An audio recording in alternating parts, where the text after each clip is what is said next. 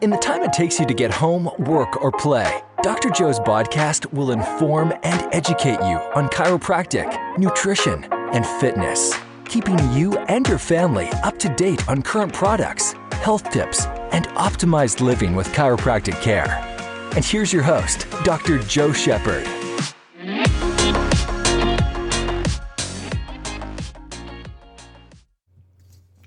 Hello, everyone. This is Dr. Joe Shepard from Shepard Chiropractic. Today is episode number 10 of Dr. Joe's podcast.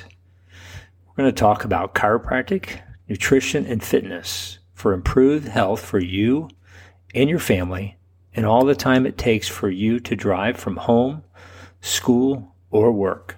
So let's get started. These are the health tips for my kids and eight things I did not let them do. A lot of patients ask me about my kids and what they should or they shouldn't be doing to maintain proper spinal health. Since the habits that we form early in life carry over into adulthood, I think it's important to ask several questions and let them know what bad habits to look for and intervene when you see them. Here, I'm going to discuss eight different topics that your child or teen should not be doing, and I want to briefly explain why these things can be harmful to their health.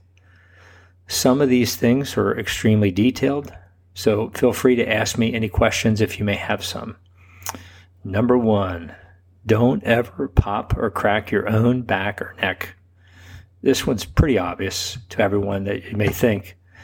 Many people feel some relief from popping or cracking their own neck or back.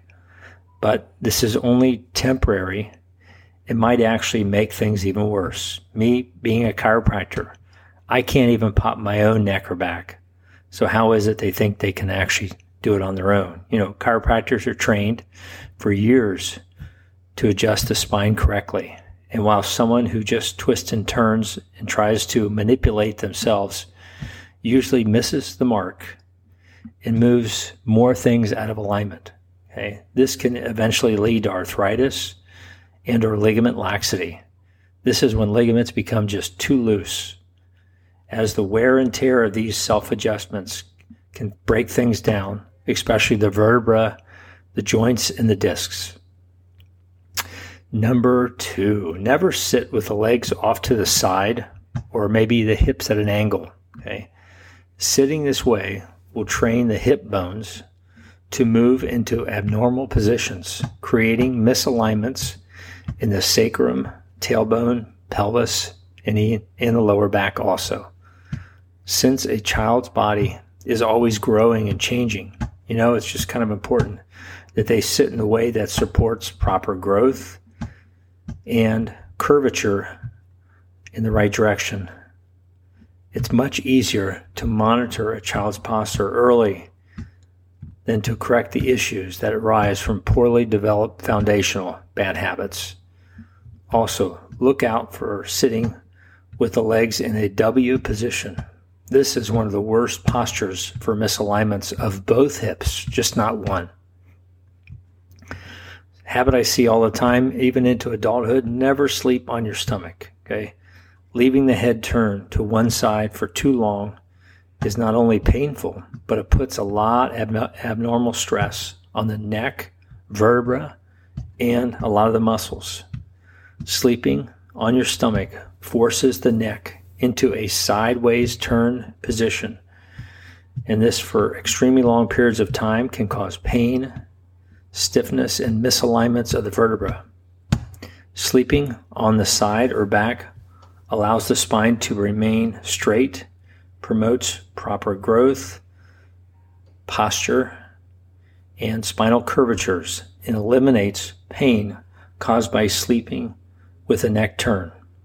My best advice if you can break the habit at a young age, it's a lot easier as opposed when you're an adult.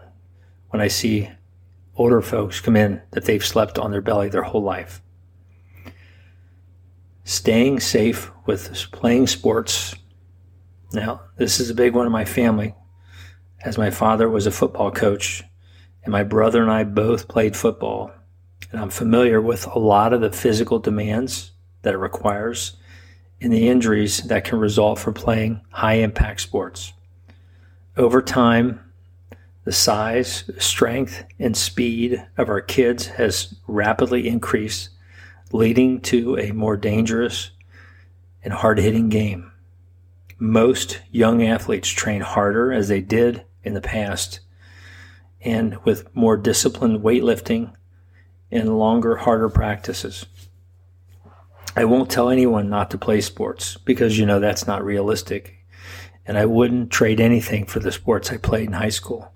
Instead, I encourage these young athletes to take exceptionally good care of their bodies on and off the field so that they're better equipped to heal from potential injuries.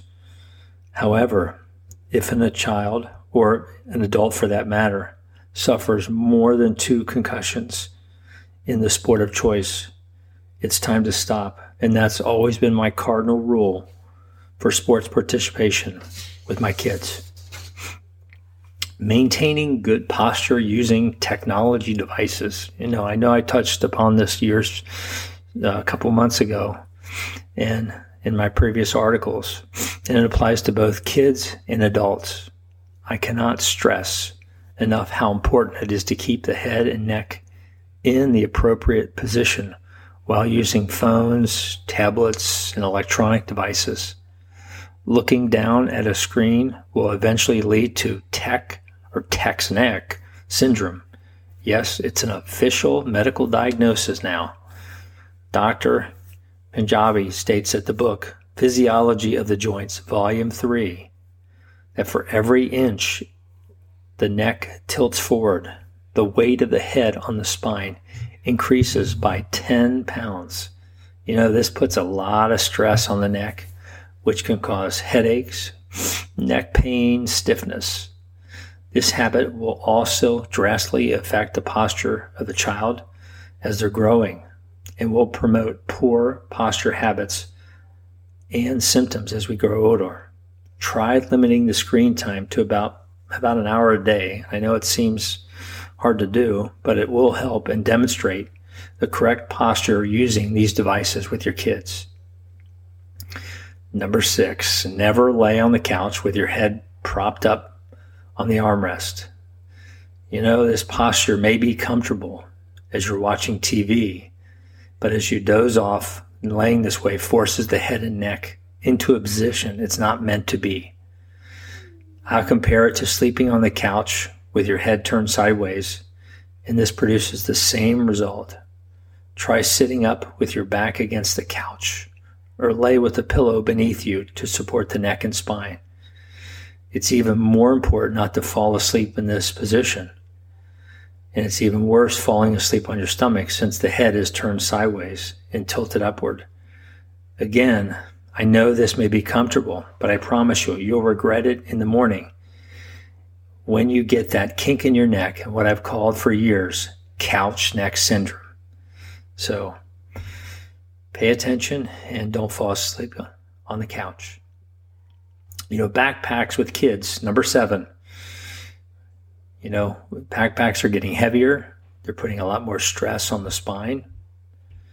When a child carries a backpack on one shoulder or carries it that's too heavy, it forces the body into an unnatural position.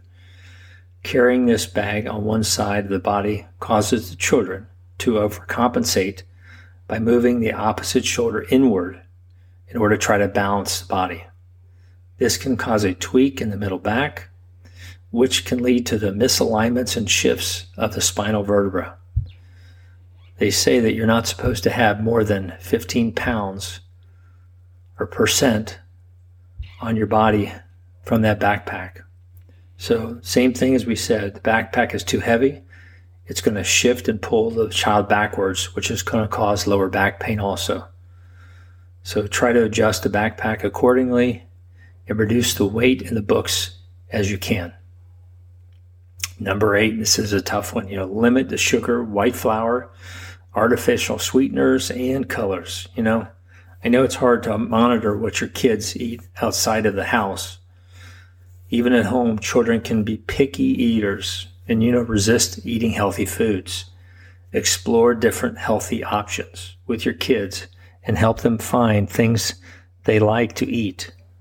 The best way to teach a child how to eat healthy is through by example. I've always eaten healthy my whole life, and my kids follow that diet and that concept since the beginning. Show them that healthy food can be delicious and get them excited about it also. If your child is raised in a home where healthy food is normal and treats or sweets are limited, they will be able to be a lot healthier and stay healthy as they grow older. Occasional consumption of these treats, you know, are fine. I mean, moderation is okay. But over time, these artificial ingredients can cause weight gain, low energy levels, mood problems, and a very more serious health problems, even like diabetes. Okay, there you have them, all eight of them. The most important responsibility that I feel as a parent is keeping our kids safe, healthy, and of course, happy. We teach our kids everything that they need to know about life, including how to be healthy. If you set them up for success at a young age, it's easier for them to form healthy habits and live a successful life later on. We teach our kids to brush our teeth, so why not? You don't want the rotten teeth as adults, so why not teach them to take care of their spine and avoid health issues later in life also? You know, these tips will not turn your kids into perfect, healthy people. Eventually, you know, it could, but why not help them form the habits that they will need to grow into being a healthy adult? In addition to this advice I've already given, I recommend maintenance chiropractic adjustments for my kids as I get them adjusted at least every two weeks. With that in mind, I look forward to speaking with you on our next visit. I appreciate you taking the time to listen to me on your busy school, home, and work schedule. And as I've always said, it's easier to build a child's future than repair an adult. Have a great week and thanks for listening. Thanks for joining us on this episode of Dr. Joe's podcast. Discover more insights on chiropractic, nutrition, and fitness on next week's episode and at shepherdchiropractic.com.